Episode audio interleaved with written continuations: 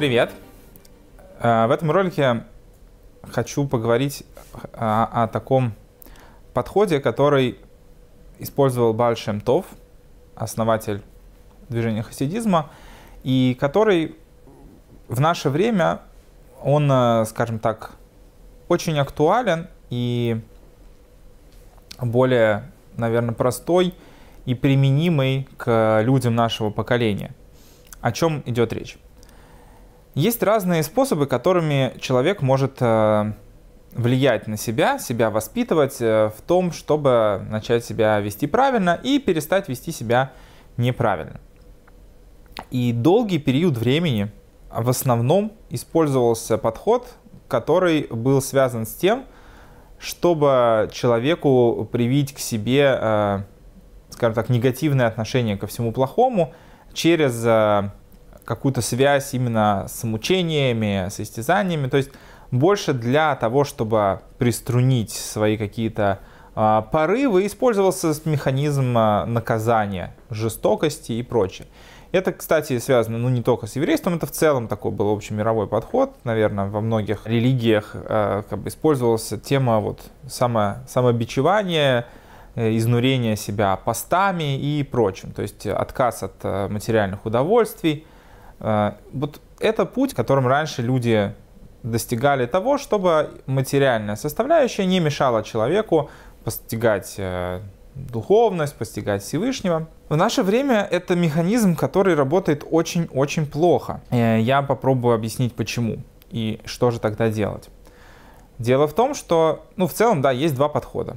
Есть подход по-хорошему и есть подход по-плохому подход по-хорошему, это когда мы кому-то рассказываем, зачем и почему ему это надо делать. А подход по-плохому это когда мы наказываем человека, когда он себя несоответствующим образом ведет. Казалось бы, что подход по-хорошему, он более классный, да, он более приемлемый, более такой миролюбивый. Но дело в том, что, как бы это так сказать, он э, в чем-то, наверное, менее эффектный по достижению результата. Если он работает, то он менее эффектный по достижению результата, а подход по-плохому говорит о том, что человек находится ближе к тому, к чему он стремится, из-за чего этот подход работает. Сейчас объясню понятно. На примере воспитания детей, на примере воспитания э, сотрудников, самих себя. И когда человек, ребенок, совершает какой-то неправильный поступок, то есть большое значение у того, в каком статусе он его совершил по отношению к осознанию проблемы. Если ребенок знает о том, как надо себя вести, и поступает в противоположное этому, то есть он знает, что что-то нельзя делать, а, а делает это, обычно в этом случае э, ему нужно наказание, которое выбит, скажем так, дурь из головы. Ну, это звучит прямо сейчас очень брутально, но в целом то, что человек, зная о том, как себя правильно вести, выбирает а, какой-то неправильный путь, обычно это связано с тем, что как бы глупость зашла в голову. И осознание через негативную эмоцию того, что это было неправильно, человеку достаточно, чтобы вернуться на правильный путь, потому что, как правильно, он и так знает. Этот механизм прекрасно работает – в том случае, если человек знает, как надо. То есть не просто у него есть эта информация. Информация у нас у всех есть как надо, да, в большинстве своем. Если человек просто имеет информацию, это не значит, что он знает. Знание как бы больше э, относится к вопросу осознания. Вот если человек осознает, как надо, но при этом ведет себя неправильно, в этом случае ему нужно только вернуть его в чувство, привести его в чувство. И для этого подходит как раз негативный опыт, который человек э, может испытать от того, что связывает себя с чем-то с чем-то неправильным. Как, бы, как, ну, как наказание это повлияет на то, что он начнет воспринимать ситуацию как раньше, когда э, как бы, этого помутнения сознания у него не было. Но если у человека нет осознания того, что надо делать и как правильно себя вести, в этом случае наказание работает очень-очень плохо – и, или не работает вообще, или иногда приводит вообще к противоположному результату, либо достигает своей цели очень-очень в маленькой э, степени. Почему так? Потому что человек не понимает, почему это наказание с ним происходит. То есть, если даже ему будет заявлено, вот ты так-то сделал, тебе за это такое-то наказание, человек не всегда может э, связать внутри себя эти вещи. Потому что человек может подумать, меня наказали за то, что, за то, что я курил, например, да, там ребенка наказали родители за то, что он курил. Он может подумать, что проблема не в том, что он курил, а проблема в том, что он забыл э, закрыть дверь в комнату, да, когда это делал. Не видя, в чем, собственно, есть проблема, человек не понимает, какого результата от него ждут, когда ему, к нему применяют наказание. Он не понимает, что от него хотят. Человека наказали за то, что он сделал что-то неправильно, он может сделать вывод, окей, я не буду делать вообще ничего.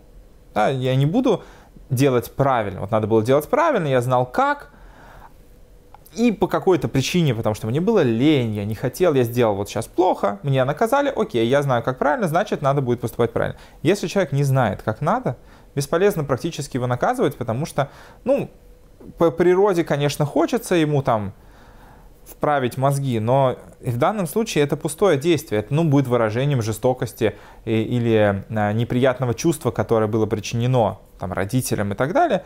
Но с точки зрения воспитания, с точки зрения исправления такого поступка человека, наказание для человека, который не понимает, что он делает, оно практически бесполезно.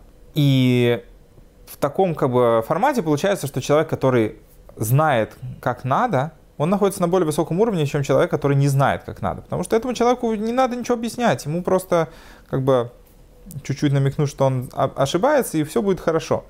Человек же, который не знает, как надо, э, ему только через э, воспитание, через осознание, через объяснение важности этих вещей, что нужно делать, зачем это нужно делать, как это нужно делать, в чем польза такого поведения. Только через это э, человек не имеющий этой информации, не понимающий ее, сможет почувствовать с этим связь и как бы начать себя так вести. Такого человека бесполезно наказывать. С другой стороны, человека, который э, и так все знает, ему бесполезно что-то дополнительно объяснять. Почему ему работает способ негативного воздействия? Это потому, что он и так все знает. Ему дополнительно объяснять не поможет, потому что он и так все знает, просто дурь взбрела в голову. Но это как бы понятно, что в каждом случае это немножко по-разному, да, это общий, общий принцип. Да? Не все можно назвать дурью, это общее определение того, что может заслонить человеку правильную модель поведения, которую он до этого уже осознал. Что, что, что-то, что идет в разрез с, с разумом человека, попадает под определение глупости.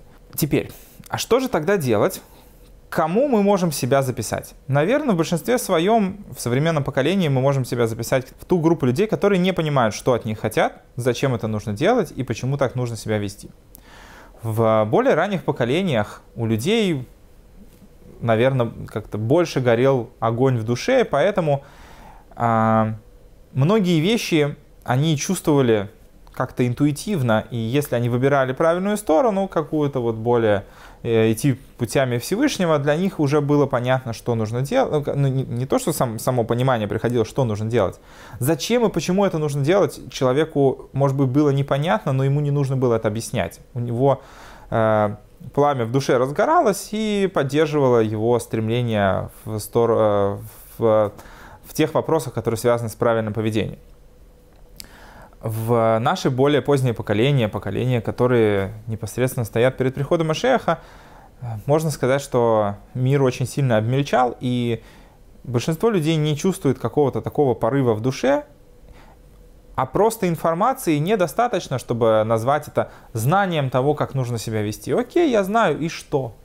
Это никаким образом, к сожалению, в большинстве своем не является мотиватором для человека.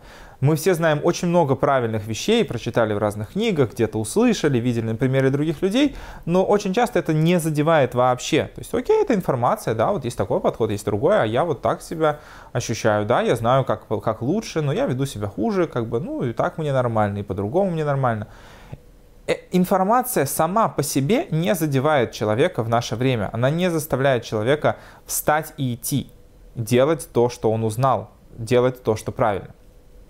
Поэтому те методики, которые использовались раньше для того, чтобы э, смирить, скажем, ну это сейчас очень, наверное, по-христиански прозвучит, смирить плоть, да, вот, э, вот эти какие-то животные порывы души, э, немножечко поставить их в определенные рамки, чтобы они не, не закрывали, ну, хотя бы интеллектуальную составляющую человека, к чему он должен стремиться, да, тот, тот огонек, который в душе есть у каждого. А, раньше это, это, это работало. Сейчас это не работает, и возникает вопрос, что же делать.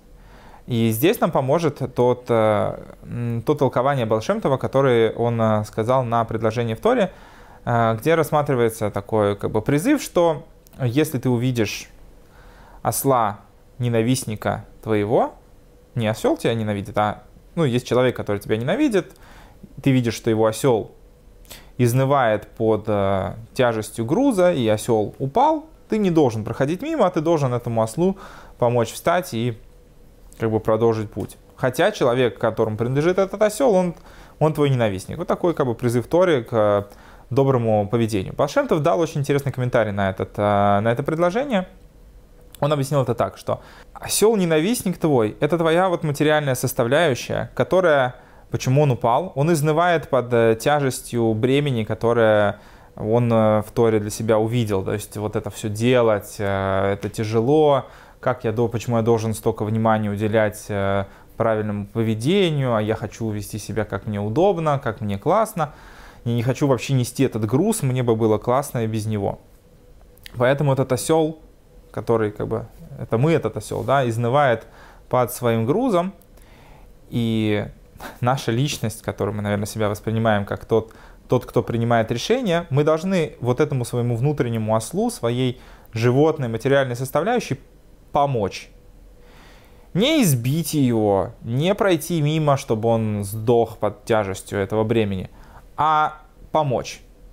А в чем помощь? В том, чтобы не сломать, э, не сломать свое животное составляющее. Помощь в том, что оно смогло нести, это в том, чтобы объяс... э, объяснить ценность этих вещей через то, что человек осознает, для, зачем ему это нужно, важность этих вещей, и это у него из интеллектуальной сферы спустится в сферу чувств, его отношение к этому изменится. Он перестанет воспринимать это как тяжелый груз и будет это делать по собственной воле с, с э, ну, как бы с рвением. Как этого достичь? Как мы можем помочь себе переосмыслить эти вещи? Ведь, казалось бы, ну, прочитали мы уже, что это правильно. Э, почему это вдруг должно нас как-то задеть, если уже не задело. Да, бывает такое, ты читаешь вещи, такой, вау, как круто, как меня это зацепило, вот все, пойду делать. Ну а если такого не произошло, типа, ну значит нет, на самом деле требуется это, вот это вот процесс, чтобы помочь своей материальной составляющей перестать изнывать под этим бременем и раскрыть перед ней плюсы такого поведения, э, почему вести себя в соответствии с замыслом Всевышнего, при этом, может быть, отказывая себе в каких-то материальных удовольствиях, это ценно даже для нее, даже для материальной составляющей. Ну, скажем так, э, это, это доступно только человеку. Мы не можем объяснить корове, почему ей лучше там э, изучить какую-нибудь э, науку, перестать давать молоко и мясо, да, то есть это недоступно. Человеку это доступно из-за того, что у человека есть разум, у него есть возможность по-другому взглянуть на вещи. И через то, что мы не просто изучая какие-то вещи, а тратя время на то, чтобы пропустить их через себя, а, размышлять над ними, в деталях разбирать, как это все работает. Не просто в общем, окей, вот так надо делать. Почему? Ну, чтобы было хорошо чтобы было хорошо и что так надо делать, ничего не говорящие для человека вещи. Но если разобрать это, что нужно делать, в чем конкретно заключаются детали, а какая польза от этого, а в чем плюс для самого человека, в чем плюс для меня конкретно, в чем хорошо, если человек сможет эти вещи разобрать, изучить, пропустить через себя, это дойдет до сердца. Это не останется только в голове, но это станет частью его взгляда на вещи не только на уровне э, логики, не только, не только на уровне разума, но и на уровне чувств. Он начнет так жить. И в этом будет помощь его своей материальной составляющей, чтобы э, осознать, как нужно жить. Поэтому путь, которым следует в наше время идти, это не путь, когда человек взваливает на себя непомерный вес, когда он говорит, все, я вот прочитал, все, я буду все делать. Ты не будешь все делать. Ну, это обидно звучит, но большинство людей, которые э, очень смелые, когда они узнают какую-то правильную вещь поведения и взваливают ее на себя, если они не прошли вот этот э, путь осознания, переосмысления подходов, это очень короткая история по времени. То есть э, чем меньше человек это принял внутри себя, тем менее долго это будет на нем держаться. То есть человек, вставший рано утром, сказал, все, я вчера послушал такую лекцию, все, я, короче, буду теперь вставать в 6 утра, там, не знаю, заниматься целый день там хорошими делами, э, буду там э, очень правильным человеком. Если человек не принял это внутри себя, что так надо делать, не пропустил через себя, зачем он это делает и почему это важно со своей материальной составляющей, очень скоро он оставит все это. Ну, просто ему физически это надоест делать, энтузиазм пропадет, как бы лекция была вчера, неделю назад, а э, хочется других вещей, жизнь меняется, и человек благополучно забывает это. Это касается не только духовных каких-то аспектов, это и в материальном мире тоже работает, потому что как бы, все вещи связаны. Такой же механизм касается и любых других вещей, которые человек пытается в своей жизни правильных реализовать. Если человек не пропускает это через, через себя, а пытается себя заставить это сделать вопреки своему желанию, в наше время это не работает. У нас нет такой сильной силы воли, которая могла бы человека э, в мгновение навеки изменить.